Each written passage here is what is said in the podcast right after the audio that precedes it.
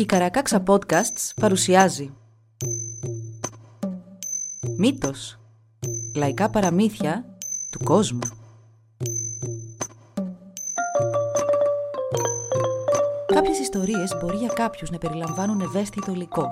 Για περισσότερες πληροφορίες για το κάθε επεισόδιο, συμβουλευτείτε τις σημειώσεις του όπου βρήκατε αυτό το podcast.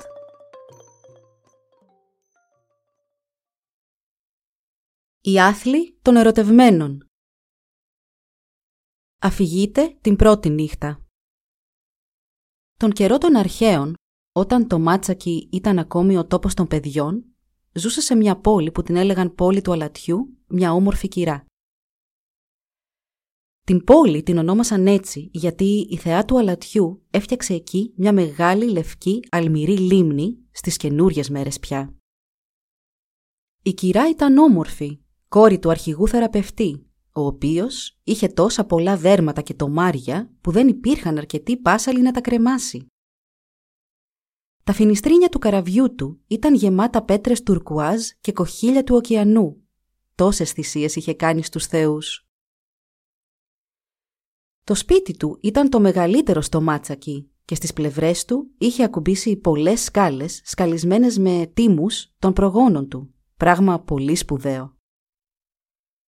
Αυτοί οι πρόγονοι μάλιστα καλλιέργησαν τα καλαμπόκια τους με ξύλινες σκαπάνες, σμιλεμένες με πέτρινα εργαλεία, ενώ για να παραμένουν βαριές χρησιμοποιούσαν γρανίτη.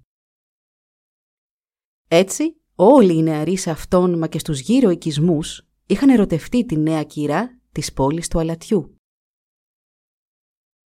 Ένας από αυτούς τους νεαρούς ζούσε πέρα από τις δυτικές πεδιάδες, στο Πουέμπλο των Ανέμων. Τόσο αφοσιωμένος ήταν στην κυρά που δούλευε μέρα νύχτα να της φτιάξει δώρα και σημασία δεν έδινε στις κοπέλες του Πουέμπλο.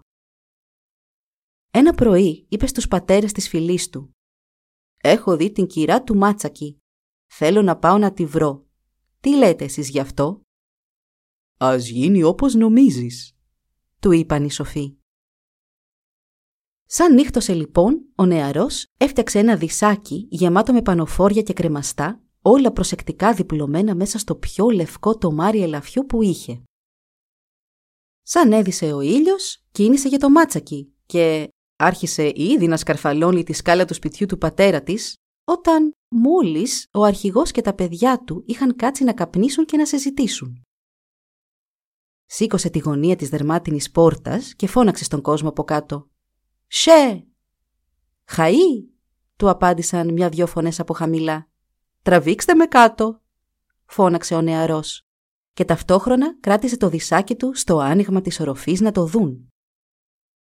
Η μητέρα της κυράς σηκώθηκε και βοήθησε τον νεαρό να κατέβει από την εσωτερική σκάλα. Εκείνος μόλις έφτασε κοντά στο φως της φωτιάς απόθεσε το δισάκι του χάμου. «Πατέρες και μητέρες μου, αδερφές και φίλοι μου, πώς είστε όλοι αυτές τις μέρες?» είπε ο νεαρός με σεβασμό, σαν να μιλούσε σε συμβούλιο. «Ευτυχισμένοι, χαρούμενοι», του απάντησαν όλοι. «Κάθισε σε αυτό το σκαμνί», συνέχισαν και του έφεραν ένα κάθισμα μπροστά στη φωτιά.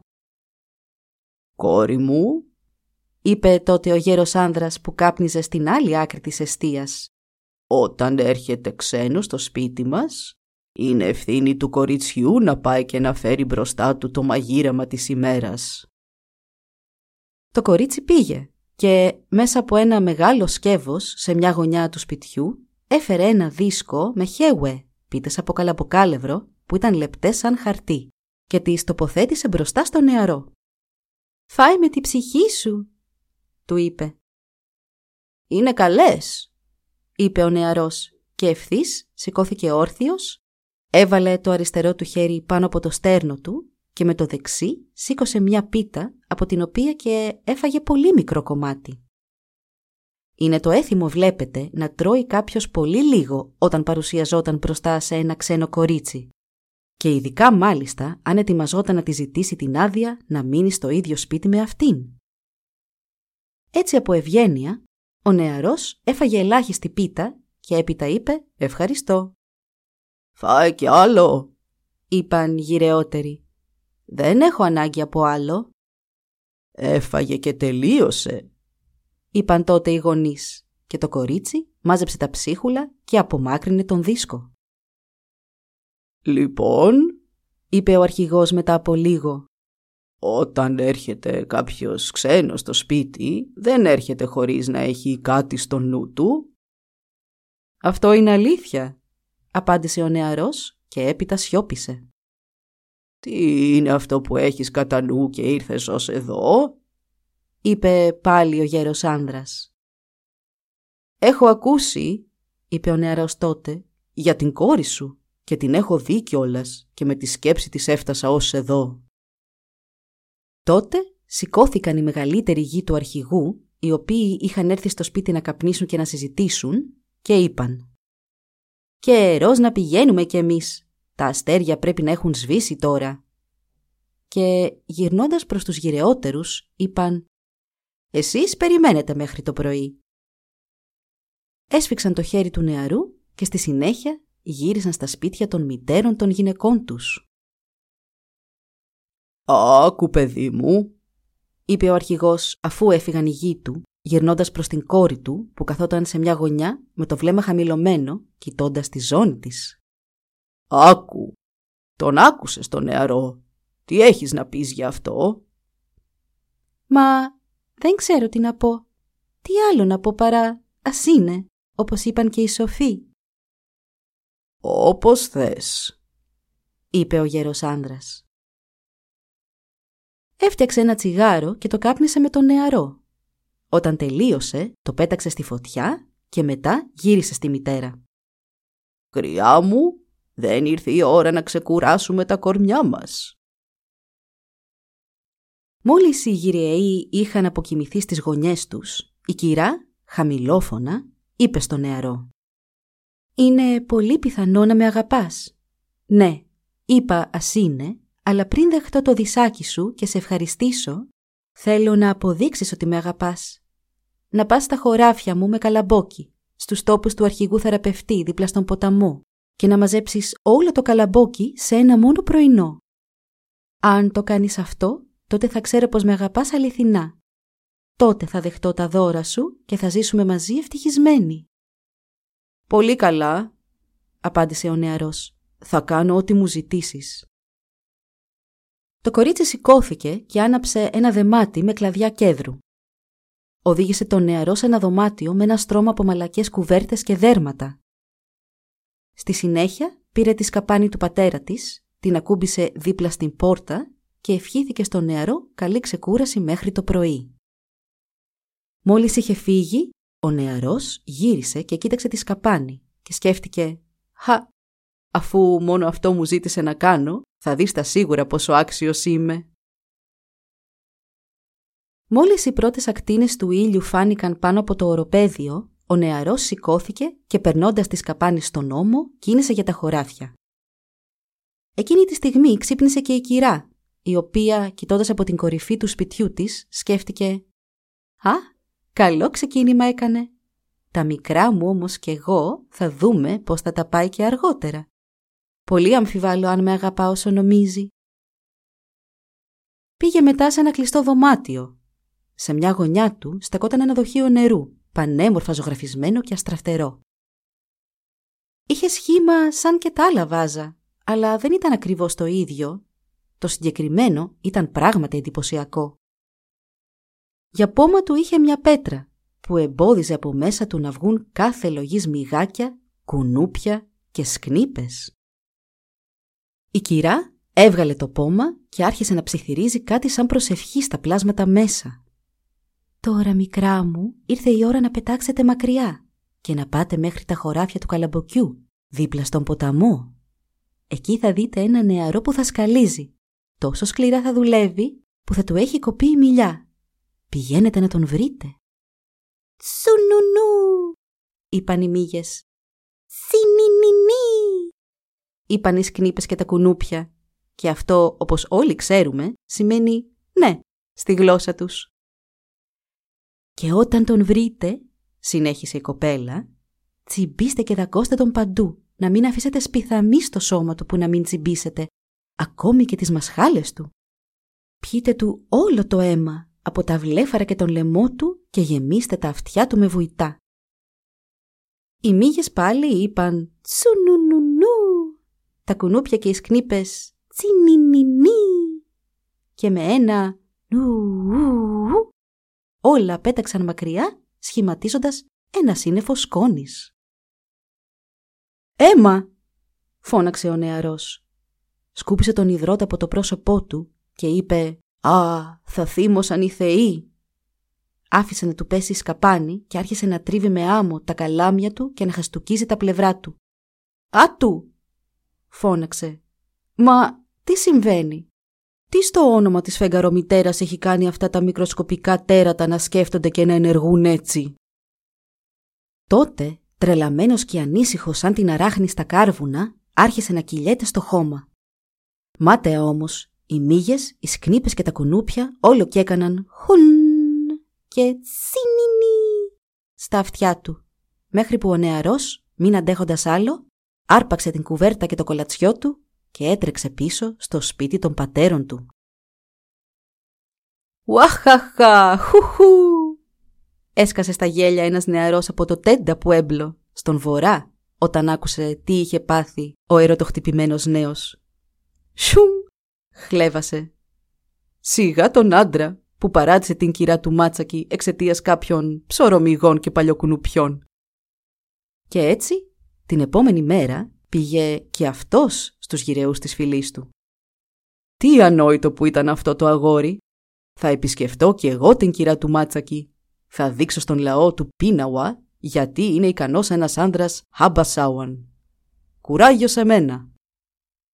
Μόλις οι σοφοί του είπαν «Ας είναι», πήγε όπως είχε πάει και ο προηγούμενος. Μα κι αυτός δεν τα κατάφερε καλύτερα.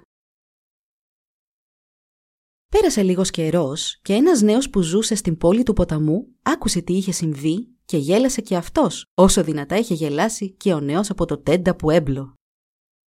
Αποκάλεσε τους άλλους δύο άχρηστους και είπε πως «Τα κορίτσια δεν συνηθίζουν να ζητούν πολλά αν τα δώρα κάποιου ήταν άφθονα». Μιας λοιπόν και ήταν ένας νέος που δεν του έλειπε τίποτα, μάζεψε ένα δέμα στο οποίο χώρεσε όσα δώρα μπορούσε να κουβαλήσει. Αλλά ούτε αυτόν τον ευνόησε καθόλου. Και αυτός με τη σειρά του έφυγε τρέχοντας να ξεφύγει από τις μύγες, τις σκνήπες και τα κουνούπια. Οι μέρες περνούσαν και περνούσαν και κανείς δεν είχε ξαναπροσπαθήσει να κερδίσει το χέρι της κυράς του Μάτσακι. Αυτό που κανείς τους δεν ήξερε ήταν πως η κυρά αυτή ήταν ένα περαστικό «ον». Κι άλλοι συνέχιζαν να αποτυγχάνουν απέναντι στα κουνούπια και τις σκνήπες, όμως προτιμούσαν να ζουν με την ντροπή της αποτυχίας παρά με το μαρτύριο αυτό. «Χίλιες φορές αυτό», έλεγαν ο ένας τον άλλο. Ο φόβος τους γέμιζε όπως έναν πεινασμένο άνθρωπο το φαγητό. Στην Μυρμικοφολιά που την έλεγαν Χάλοναουάν, ζούσε ένας όμορφος νεαρός άνδρας που παρόλο που ήταν γιος του αρχηγού Χάλοναουάν, ήταν πολύ φτωχός. Έκατσε και στοχάστηκε και σκέφτηκε για πολύ καιρό, ώσπου είπε μια μέρα στην ηλικιωμένη και παμπώνηρη γιαγιά του «Χωτά!» «Τι θέλεις να μου πεις, νάνα μου?»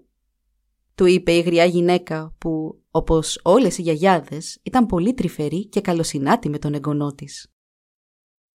«Είδα την κυρά του Μάτσακι και κοντεύω να πεθάνω επί επιθυμία, μιας και είναι ακραία όμορφη και σοφά αργή.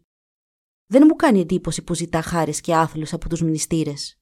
Σίγουρα δεν τη νοιάζουν τα δεμάτια με τα δώρα που τις φέρνουν, μα οι ίδιοι.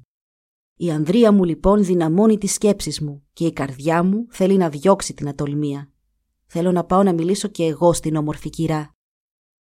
«Γιώα, αγόρι μου καημένο», είπε η γιαγιά. «Είναι όντως καταπληκτική όσο είναι και όμορφη και σοφή. Αλλά τους άνδρες τους βλέπει μόνο σαν αδερφούς και φίλους της και, σου το υπογράφω, αυτή είναι που στέλνει τις σκνήπες, τις μύγες και τα κουνούπια για να τους διώξει μακριά. Δεν είναι παρά μεταμφιεσμένα πλάσματα. Και πρόσεχε, γονέ μου, το μόνο που θα καταφέρεις είναι να σε λούσει η ντροπή της αποτυχίας, όπως το νερό λούζει όποιον περπατά στην καταιγίδα». «Εγώ δεν θα το έκανα, παιδί μου, εγώ δεν θα το έκανα», είπε η γιαγιά, κουνώντας το κεφάλι της και δαγκώνοντας τα χείλη της τόσο που το σαγόνι της άγγιξε την άκρη της μύτης της. «Μα πρέπει να πάω, γιαγιά, να ζω δηλαδή μια ζωή στην αδημονία, ίσως και να αλλάξει γνώμη σαν με δει». «Όπως και να έχει όμως θα σε δοκιμάσει. Πήγαινε στα βουνά και ξύσε πικροφλοιό δακτυλόριζας. Φτιάξε ένα μικρό μπαλάκι με αυτόν και κρύψε το στη ζώνη σου. Η κυρά θα σε στείλει στα χωράφια και εσύ θα δουλέψεις σκληρά μέχρι το ξημέρωμα. Τότε, όταν το σώμα σου θα είναι καλυμμένο από υδρότα, τρίψου ολόκληρος με τη δακτυλόριζα. Είναι πικρή σαν χαλασμένο αλάτι, ανακατεμένο με χαλασμένο νερό. Και όλα τα κερατόφτερα, τα μακρύραμφα και τα κυανόραχα, πάντα πετούν μακριά από το πικρό αλάτι». «Τότε κι εγώ, καλή μου γιαγιά, θα κάνω όπως μου είπες και σε ευχαριστώ», είπε ο νεαρός. Ήταν κι αυτός όσο καλοσυνάτος και πονηρός ήταν και η γιαγιά του. Εκείνη την ημέρα κιόλας πήγε στο βουνό και μάζεψε ένα μπαλάκι δακτυλόριζα. Γύρω στο σούρουπο άρχισε να ανηφορίζει το μονοπάτι στην όχθη του ποταμού μέχρι το Μάτσακι. Ανέβηκε τη σκάλα και φώναξε προς την πόρτα «Σέ, είναι κανείς εδώ?» Μα όσοι ήταν μέσα δεν του απάντησαν αμέσως. Ήταν αρκετά θυμωμένοι που η κόρη τους είχε διώξει τόσους άξιους μνηστήρες. Ο νεαρός φώναξε και πάλι και τότε απάντησαν «Χαΐ και έγιε! Εδώ είμαστε! Μπες μόνος σου μέσα!» Τότε χωρίς καμιά βοήθεια ο νεαρός κατέβηκε τη σκάλα και αυτό δεν τον πείραζε καθόλου, μιας και ήξερε ότι ήταν φτωχός και το δισάκι του μικρό. Μόλις τον έλουσε το φως της φωτιάς, χαιρέτησε όλους τους παρευρισκόμενους χαρούμενα και με σεβασμό και στη συνέχεια, ευχαριστώντας τους, έκατσε στη θέση που του προσφέρθηκε. Ο γεροαρχηγός, που ήταν ιδιαίτερα ενοχλημένος με τη συμπεριφορά της κόρης του, δεν της είπε να πάει να φέρει φαγητό στον επισκέπτη, μόνο γύρισε στη γυναίκα του. «Γριά μου!» Μα πριν προλάβει να πει άλλη λέξη, η κυρά είχε σηκωθεί και είχε φέρει μπροστά στο νεαρό ζεστό στιφάδο ελαφιού, με θρηματισμένο ψωμί να φάει και ζωμό κρέατος να πιει. Έκατσε απέναντί του. «Φάε και πιες», είπε στον νεαρό. Εκείνος πήρε το ψωμί και το έσπασε στα δύο, προσφέροντας στην κυρά το μεγαλύτερο κομμάτι. Εκείνη το δέχτηκε κοκκινίζοντας. Ο αρχηγός σήκωσε τα φρύδια και τα βλέφαρά του, κοίταξε τη γυναίκα του, έφτιασε στο τζάκι και άρχισε να καπνίζει με μανία. Είπε για να υποστηρίξει την κόρη του «Ναι, πρέπει να φας καλά». Σύντομα, όπως τόσες άλλες φορές, ο νεαρός είπε «Ευχαριστώ». Η κοπέλα γρήγορα απάντησε «Φάε κι άλλο», το οποίο ακολουθήθηκε από το «Δεν έχω ανάγκη από άλλο». Αφού μάζεψε τα ψίχουλα και τα σκεύη, η κυρά πήγε και έκατσε δίπλα στη μητέρα της. Ο πατέρας έφτιαξε ένα τσιγάρο για τον νεαρό και έκατσε και του μίλησε περισσότερο από όσο είχε μιλήσει με όλους τους άλλους νεαρούς που είχαν έρθει στο σπίτι του.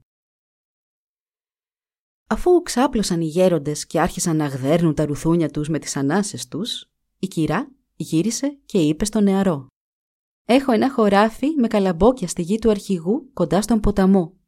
Αν με αγαπάς πραγματικά, θέλω να το μαζέψεις όλο σε ένα πρωινό.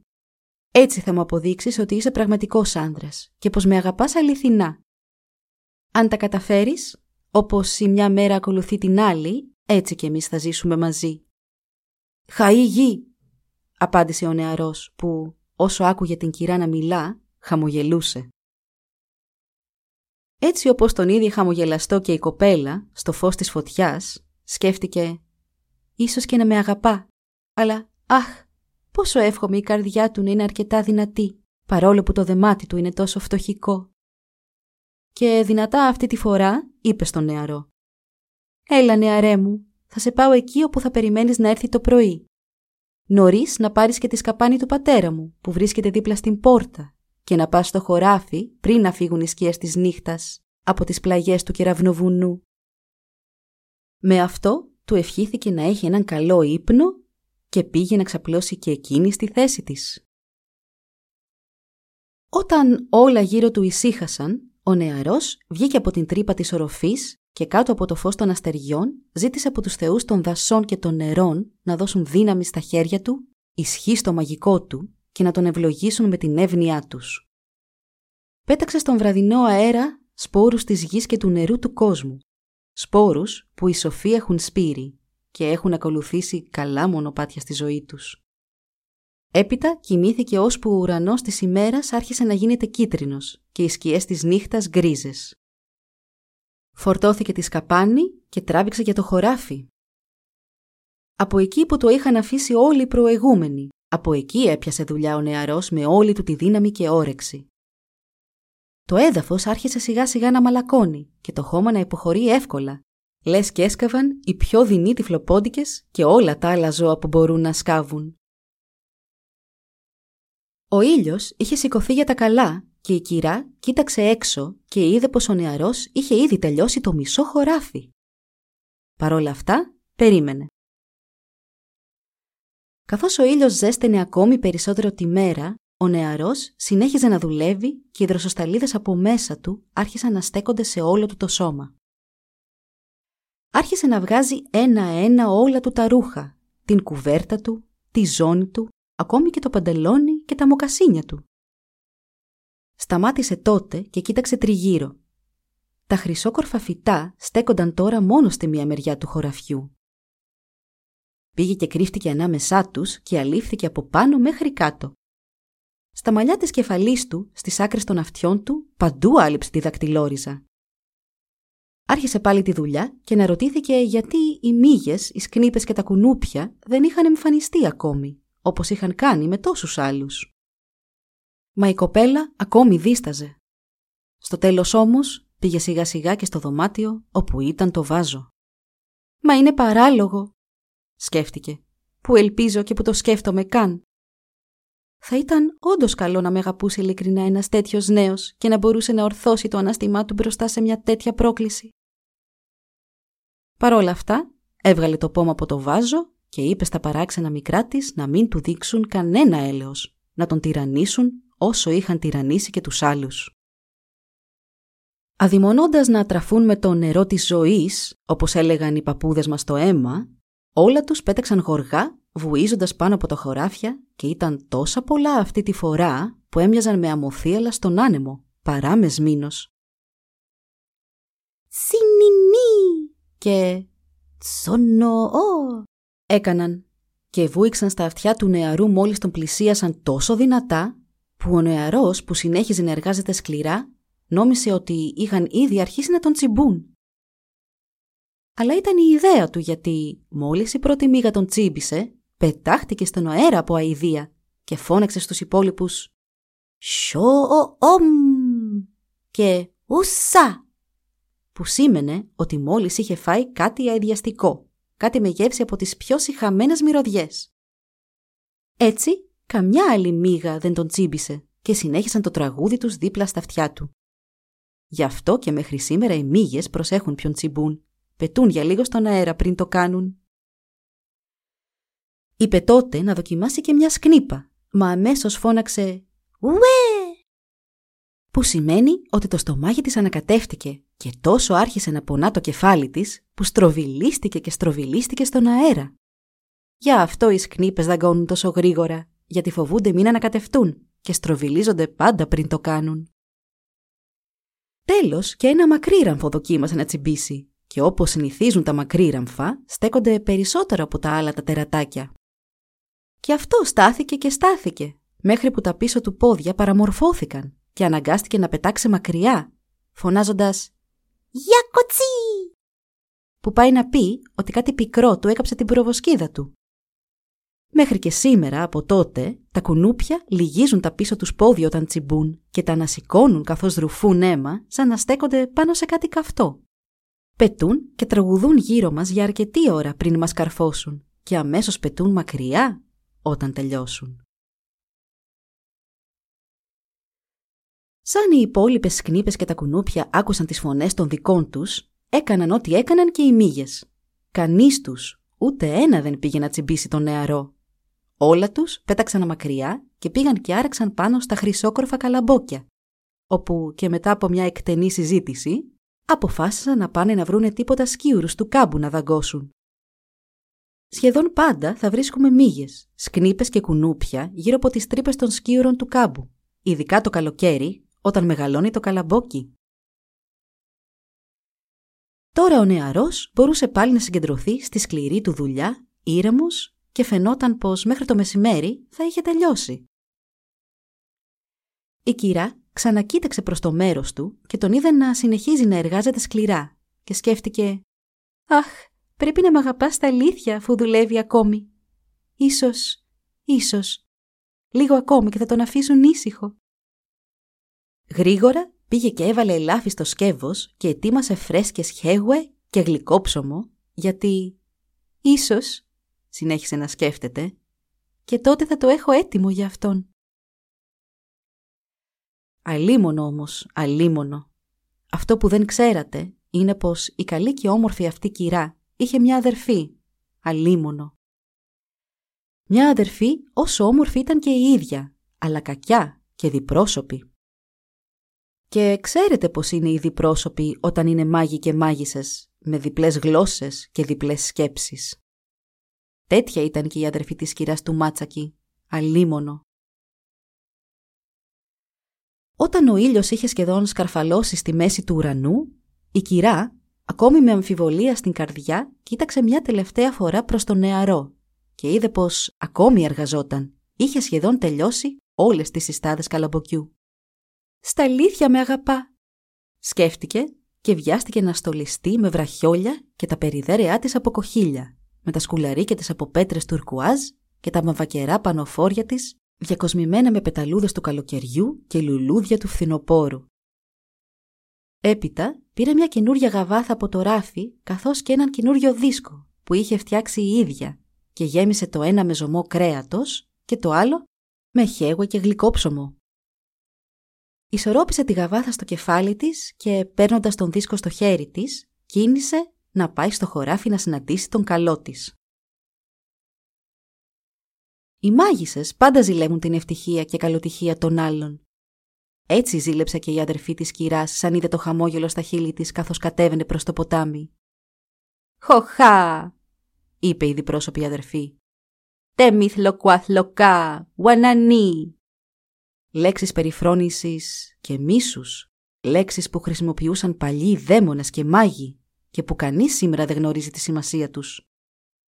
Εκτός από την τελευταία λέξη. Αυτή σημαίνει «για μια στιγμή». Και η διπρόσωπη έτρεξε να ντυθεί, όπως της πρόσταζε η κακιά της φύση, ακριβώς όπως είχε ντυθεί η αδερφή της. Έβαλε και μια γαβάθα στο κεφάλι και πήρε και έναν δίσκο στο χέρι και ήταν τόσο όμορφη κι αυτή που κανείς δεν μπορούσε να της ξεχωρίσει. Κανείς.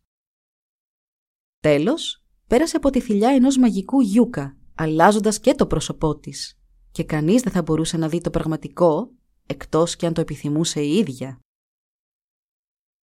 Τώρα πια ο ήλιος είχε στηθεί για τα καλά στη μέση του ουρανού και ο νεαρός, έχοντας πια μαζέψει όλο το καλαμπόκι, πήγε στον ποταμό να πλυθεί.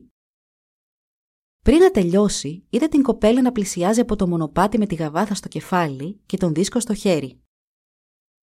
Βιάστηκε τότε να τελειώσει το πλύσιμο και να πάει να ντυθεί για να την περιμένει. Καθώς πλησίαζε το κορίτσι, της είπε «Να σε, έρχεσαι, και τι ευτυχία είναι αυτή». Αλλά να, μπροστά του εμφανίστηκαν δυο ολόιδιες κυράδες. Τους είπε τότε στα γρήγορα «Ελάτε κι οι δύο εδώ». Είπαν οι κυράδες σχεδόν με μια φωνή, και σαν του παρουσίασαν και οι δυο το φαγητό που είχαν φέρει, ο άμυρος ο νεαρός κοίταζε πότε τη μια και πότε την άλλη, αλαφιασμένος. «Αλίμονο, ποιο πρέπει να πάρω?» «Αχ, κουτοπώνερη αδερφή, γιατί ήρθες?» είπε η κυρά, που μόνο τότε πρόσεξε την αδερφή της στο πλάι της και αμέσως κατάλαβε τις κακές της προθέσεις. «Αχ, κουτοπώνερη αδερφή, εσύ γιατί ήρθες?» είπε η άλλη. «Γύρνα πίσω, μου είναι λογοδοσμένος», είπε η κυρά και άρχισε να κλαίει. «Γύρνα πίσω, μου είναι λογοδοσμένος», είπε και η διπρόσωπη, προσποιούμενη πως έκλαιγε. Συνέχισαν να μαλώνουν έτσι πέρα δόθε 4 φορές, μέχρι που μεταξύ τους ξέσπασε κανονικός καυγάς. Και ήταν κανονικός καυγάς μεταξύ γυναικών. Άρχισε να τραβάει μια τα μαλλιά της άλλης, να γρατζουνούν η μια την άλλη και να παλεύουν, μέχρι που κατρακύλησαν και οι δυο στην άμμο. Ο σαστισμένος νεαρός έκανε μια κίνηση να τις χωρίσει, αλλά δεν ήξερε ποια είναι ποια. Θεωρώντας πως η διπρόσωπη θα ξέρει να παλεύει καλύτερα από την αγαπημένη του, σήκωσε τη σκαπάνη και άρχισε να κοπανά αυτή που είχε βγει από πάνω ξανά και ξανά στο κεφάλι, μέχρι που χαλάρωσε τη λαβή της και βογκώντας είπε «Αλίμονο, έτσι πρέπει να γίνει, έτσι πρέπει να γίνει». Σε μια στιγμή τα ξέχασε όλα και τα μάτια της έπαψαν να βλέπουν.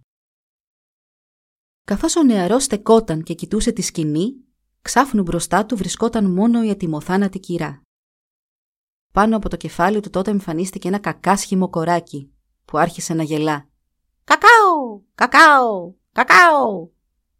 και πέταξε μέχρι τη σπηλιά του στην πλαγιά του Κεραυνοβουνού. Τότε κατάλαβε ο νεαρός τι είχε κάνει. Έβγαλε ένα ουρλιαχτό και άρχισε να κοπανά το στήθος του. Έτρεξε στο ποτάμι να φέρει νερό και έπλυνε τις πληγές της κυράς. Αλίμον όμως. Χαμογέλασε, κάτι ψιθύρισε και έπειτα έμεινε ακίνητη και ψυχρή. Μονάχος, με τον ήλιο να συνεχίζει το ταξίδι του στον απογευματινό πια ουρανό, έκλαιγε τώρα ο νεαρός πάνω από το άψυχο σώμα της καλής του. Δεν είχε τίποτα άλλο παρά τις μαύρες του σκέψεις μαζί του.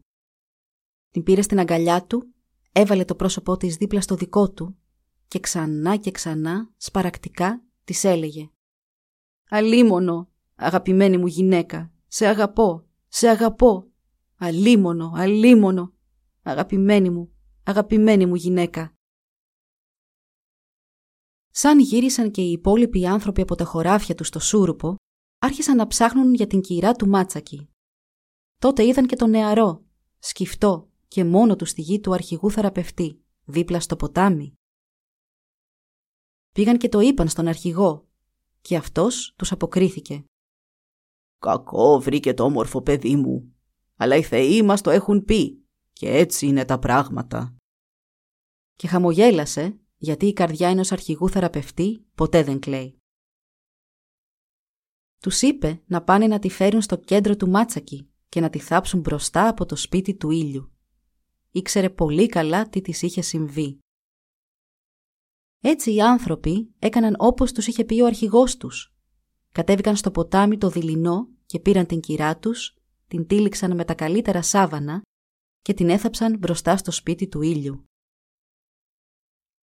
Μα ο νεαρός δεν ήξερε τίποτα άλλο παρά τον πόνο του. Ακολούθησε τους ανθρώπους και όταν έφτιαξαν τον τάφο της, εκείνος ξάπλωσε πάνω στο χώμα που τη σκέπαζε και δεν έφευγε. Ακόμη και αφού σκοτίνιασε τελείως, είχε μείνει εκεί και της φώναζε «Αλίμονο, αγαπημένη μου γυναίκα, σε αγαπώ, σε αγαπώ. Ακόμη και αν δεν πρόλαβα να σε γνωρίσω, σε σκότωσα. Αλίμονο, αγαπημένη μου γυναίκα». Σονέτσι, έχει κι άλλο η ιστορία μου. Ό,τι απομένει θα σας το πω μια άλλη βραδιά.